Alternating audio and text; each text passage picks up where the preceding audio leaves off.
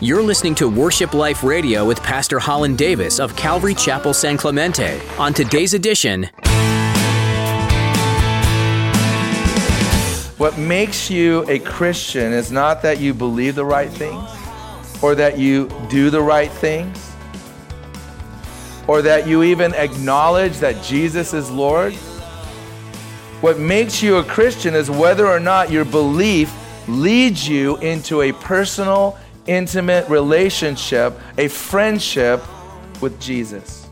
Whether it leads you beyond to just what you think in your mind, but actually something that you live out in your life. Are you a Christian if you believe there is a God? On the surface, you might think that belief in God means you're saved. Unfortunately, just because you believe there is a God doesn't mean you're going to heaven. There is a much deeper level of commitment that God is looking for beyond just belief. In today's message, Pastor Holland is going to explore what it really means to call yourself a believer of Christ. You must have faith in what the Bible says and a personal relationship with Jesus. Let's join Pastor Holland in the book of Deuteronomy, chapter 12, as he begins his message Seek God first. We're going to look at Deuteronomy chapter 12 today, a portion of scripture out of Deuteronomy chapter 12. In our midweek study, we're going through the book of Deuteronomy. The name Deuteronomy means second law, so it's kind of the second time that God is giving the law to the children of Israel to a new generation. But the Hebrews see it as something different. It's not just a book of law. It really is a book of the love of God. And that love is the, is the uh, foundation for our relationship with God. But I want to begin by asking a question. And the question I want to ask is this What makes you a Christian? What makes you a Christian? Is it that you believe the right things? Is that what makes you a Christian? That you have a belief system that's a Christian belief system?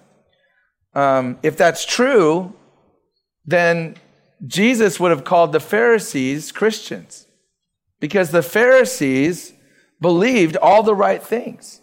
In fact, if you were to meet a Pharisee, you would have thought this guy is the most holy, most incredible person you'd ever want to meet. Because they knew the Bible, they were into the Word, they studied the Word, they memorized the Word. And yet Jesus said in John 5, you search the scriptures for in me you think you have eternal for in them you think you have eternal life and they and these are they which testify of me. But you are not willing to come to me that you may have life. And so, even though they knew the Bible backwards and forward, they didn't have life. They weren't willing to come to Jesus. I mean, if there was anyone that knew the Bible, it was the Pharisees. And yet, Jesus didn't call them followers of Him, didn't call them Christians. In fact, Jesus said they really didn't believe. In John 5, it says, For if you believed Moses, you would have believed me, for he wrote about me. But if you do not believe his writings, how will you believe my words? In other words, I'm telling you things that you should recognize, that you should know from Moses, because he's writing about me, the Messiah. But you don't believe me, therefore you don't believe him. You don't believe what you've read. You see, the words of Jesus and the scriptures are the same thing. I have a friend that used to give me what she would call prophetic words, and it was always a scripture. And I would, I would say, you know, I love the fact that every time you call me, you have a scripture. And she's like, you know, do you know what language God speaks in? I said, what? I was thinking like Aramaic, Hebrew, Greek. She goes, Bible.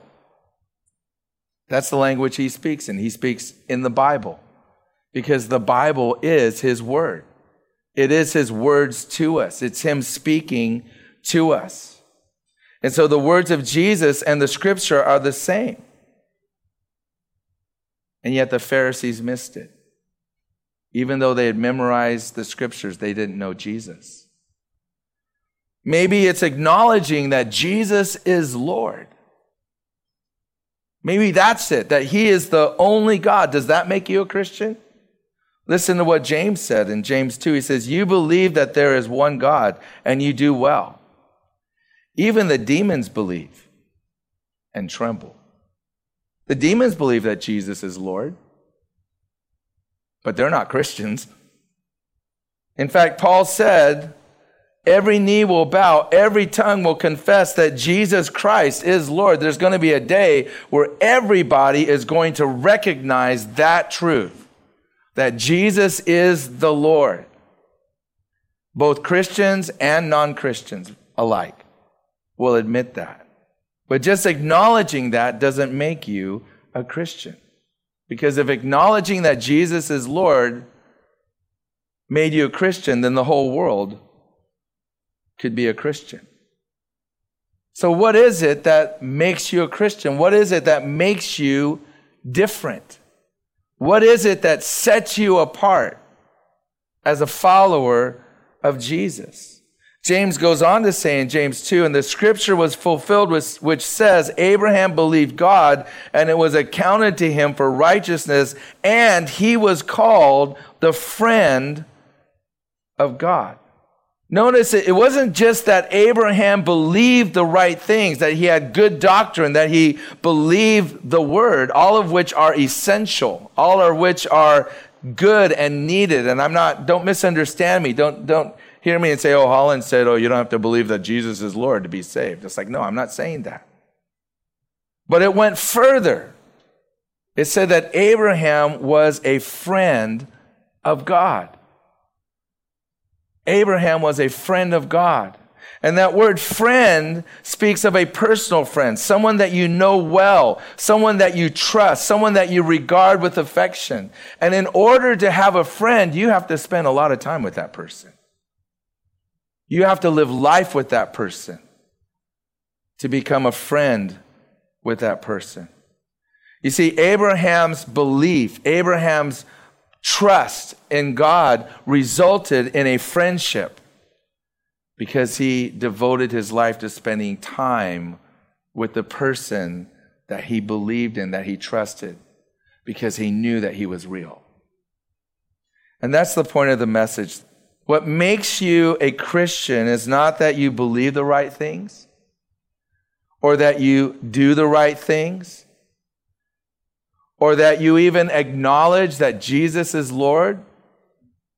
What makes you a Christian is whether or not your belief leads you into a personal, intimate relationship, a friendship with Jesus. Whether it leads you beyond to just what you think in your mind, but actually something that you live out in your life. That there's a hunger for the presence of God there's a hunger to know God, to know Him intimately. Not just to go down on a field and pray a sinner's prayer. Not to just go forward in an altar call and to have all your friends applaud you for going down. Statistics show that 10% or less of those that go forward in an altar call actually follow Jesus. It's more than all of that. Do you have a relationship with Him? Is He your friend?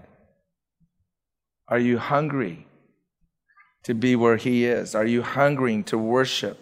Are you hungry for the Word, not so that you can learn doctrine to know the right things to believe, but so that you can know Jesus?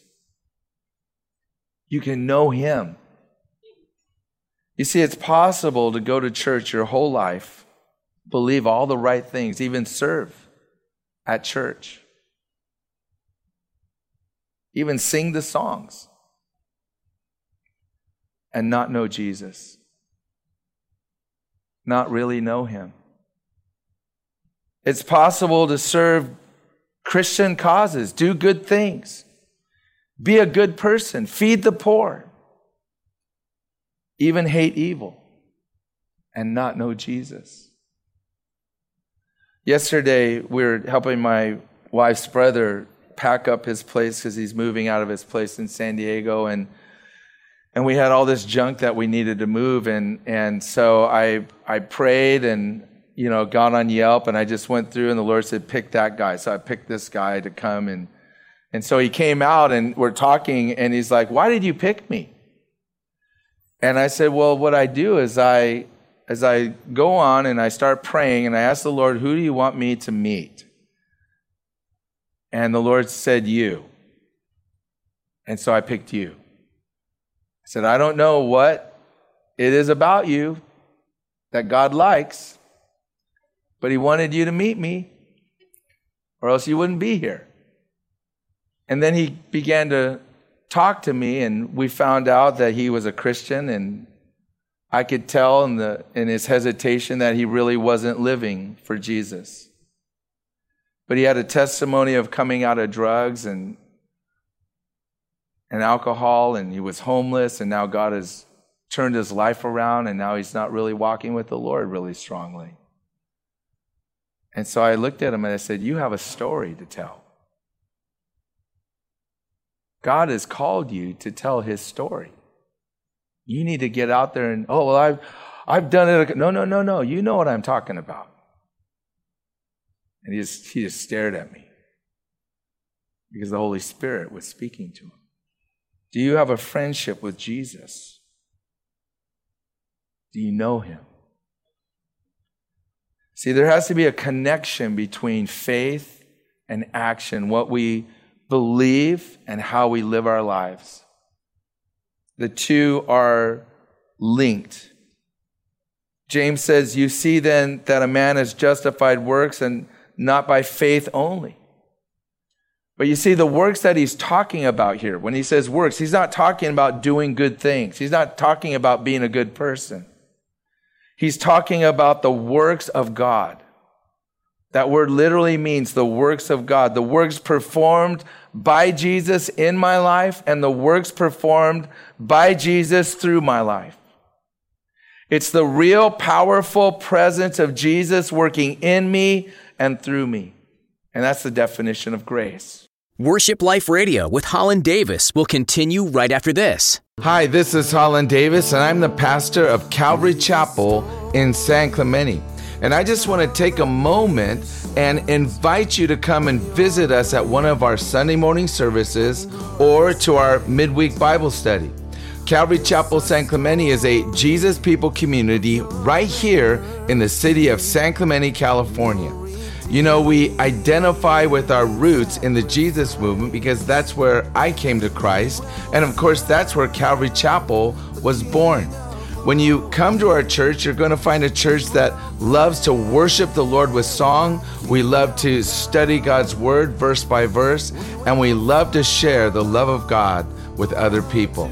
If that's the kind of church you're looking for, consider visiting us. You can find out all about us online at calvarysanclemente.org. We look forward to worshiping with you soon, and may God richly bless you. Now, let's continue with today's edition of Worship Life Radio. According to Strong's exhaustive concordance, grace is the divine influence on the heart, Jesus working in me, and its reflection in the life, Jesus working through me. It's not a belief system. It's not a force or a power. It's not a theology. It's a person. It's Jesus himself. Grace is Jesus. And when the Bible says, by grace you are saved, it's talking about an encounter with Jesus, an encounter with a real person. Jesus himself saves you. And so there is something personal about it. It's not just a belief. Do you know him? Do you really know him? Are you changing the way you live because of him? Are you prioritizing time in His presence? Are you prioritizing worshiping and loving Him? Are you prioritizing His Word? Are you letting Him work in and through your life? Do what He wants to do. In Deuteronomy 12, Moses is speaking to the people about worship, and he talks about destroying every place of worship, every idol, every altar. Because God doesn't compete for our attention or our affection. He wants all of us. He wants everything. He doesn't want us to have anything in the middle. He wants it all. And in Deuteronomy 12, Moses says, You shall not worship the Lord your God with such things. But you shall seek the place where the Lord your God chooses out of all your tribes to put his name for his dwelling place, and there you shall go. And there are three things that I want to look at from this text. First of all, I want to look at these three phrases. The first phrase is, you shall not worship the Lord your God with such things. The second phrase is, you shall seek the place where the, where the Lord your God chooses. And then the third thing is to put his name for his dwelling place. There you shall go. You shall go to where he puts his name. And the first thing I want to look at is, you shall not worship the Lord your God with such things. And what he says here is that you're not to bring the practices of the world into the worship of God. We're to be devoted wholly to him. What are the practices of the world? Well, Jesus tells us in Matthew chapter 20, he says, You know that the rulers of the Gentiles lord it over them, and those who are great exercise authority over them. Yet it shall not be so among you, but whoever desires to become great among you, let him be your servant, and whoever desires to be first among you, let him be your slave. Just as the Son of Man did not come to be served, but to serve and to give his life a ransom for many. You see, the problem with all of these false gods, with all of these idols that were in the land that God says destroy their places of worship, every single one of them is all about control and authority. We just want to take control over your life. We want to take authority over your life. We want to boss you around. We want to, we want to conform you into our image, make you what we want you to be. That's what the world is about. It's all about the rules, it's all about the law. Idolatry, witchcraft, it's all about power and control. Me becoming more powerful so that I can be more powerful than you are. That is the world. The world says, believe the right things, do the right things, say the right things. And if you don't, then we're going to cancel you. And we're seeing that in the news today where there's people that have done things 10 years ago. And all of a sudden, a letter comes up. Oh, you said this 10 years ago. Oh my goodness, I was a different person back then. Yeah, but you have to resign now. You're canceled. We can't use you anymore. Imagine if you were judged for what you did in junior high.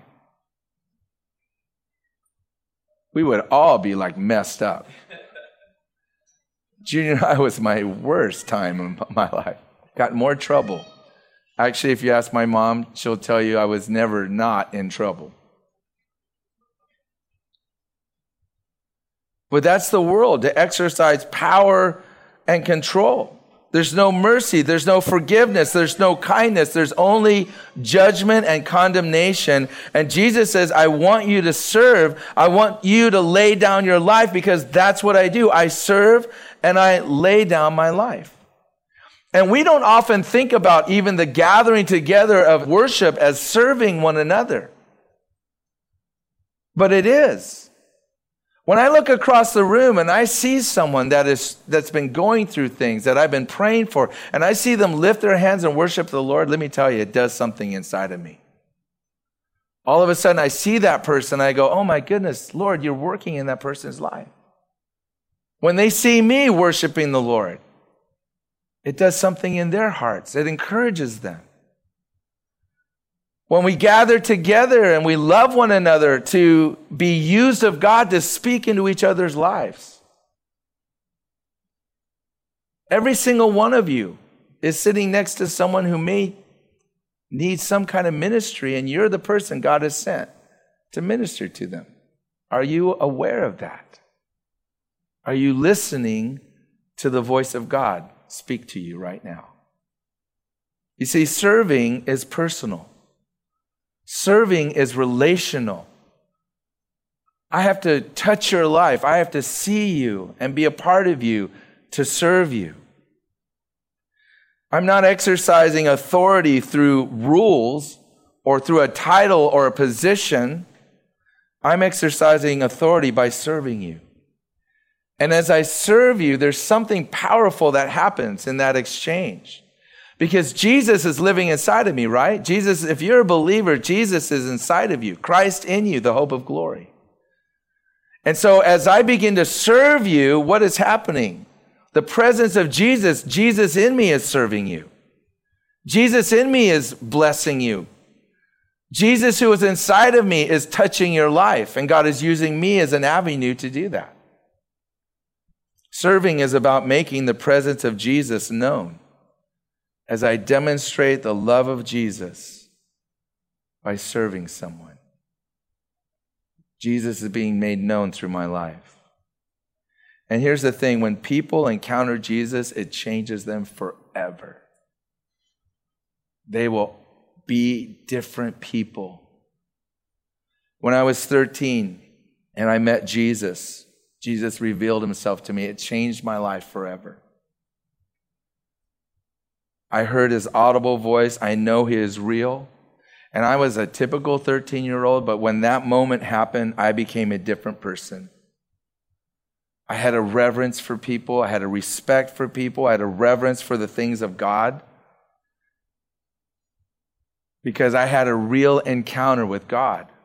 I had a face to face encounter with Him. I saw Him. And so when I was around His people, I wasn't going bonkers. When the word was being taught, I wasn't ignoring it. I was listening because I knew who wrote that book. He became real to me. You see, as parents and grandparents, our number one job is to lead our kids and our grandkids into an encounter with the living God.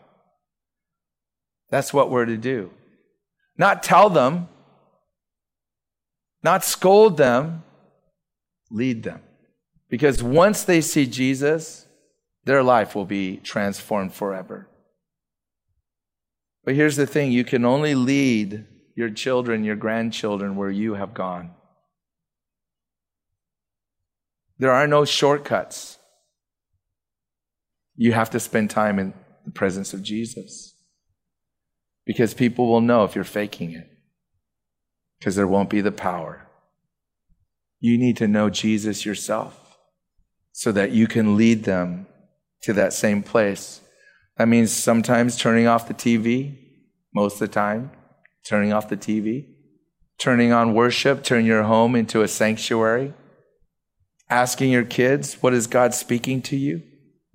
Have you spent time with Jesus? Not just praying with them, but send them off. Are you spending time with Jesus? Do you hear his voice? Is he speaking to you? What is he saying to you? And cultivating that encounter with Jesus in their life. Because we're not to bring the practices of the world into our lives. We're about Jesus, we're about him. I hope you enjoyed the program today. You know, the Bible says that if you confess with your mouth the Lord Jesus and believe in your heart that God has raised him from the dead, you will be saved. For with the heart one believes unto righteousness, and with the mouth confession is made unto salvation. You know, there's going to be a day when all of us are going to stand before Jesus, and only those who have surrendered their life to him will spend eternity with him. Don't you want to be part of those that spend eternity with Jesus in heaven? You can pray this simple prayer and mean it with all your heart. Just say, Lord Jesus, I surrender my life to you. I confess that you have raised from the dead. Forgive me of all my sins. Fill me with your Holy Spirit and give me the power to live for you all the days of my life. If you've prayed that prayer, then I can say with assurance that you will be saved on that day. Are you in the valley or on the mountain? Wherever you're at, we want to be with you here on Worship Life Radio. Need a place to get started? Go to calvarysanclemente.org without delay.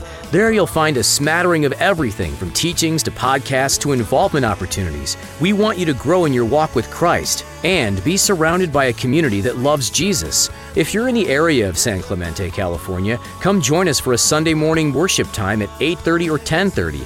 If you've got somewhere else you have to be, why not come to our Thursday evening Bible study at 6:30?